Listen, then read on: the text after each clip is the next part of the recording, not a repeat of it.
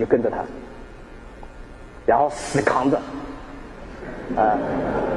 阿里巴巴第一次上市，二零零七年，我们百万富翁和千万富翁公司里面诞生了将近几百个。那时候，二零零八年、零九年，我跟我的同事讲，我说我们为什么那么有钱？难道我们很聪明？我看未必，反正我是不聪明，高考考了那么多年，对吧？从来没好过。我们很能干，比我们能干的人多了去了。我们很勤奋，中国勤奋的人太多了。原因是什么？我觉得我们不能干，因为我们那时候能干的人啊，我们公司做的很好的，能干的时候都自己出去创业了，都被猎头公司挖掉了。不能干，反正也没猎头公司挖我们，我们就待在那儿坚持着。坚持了五年，突然来了，轮到我们机会了。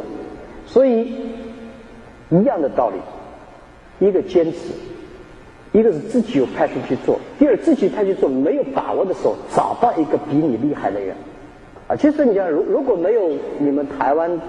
这个这个这个这个这个这个这个这个当地人蔡崇信啊，没有他我哪敢拿两千万美金？因为他会管钱，我不会管钱的。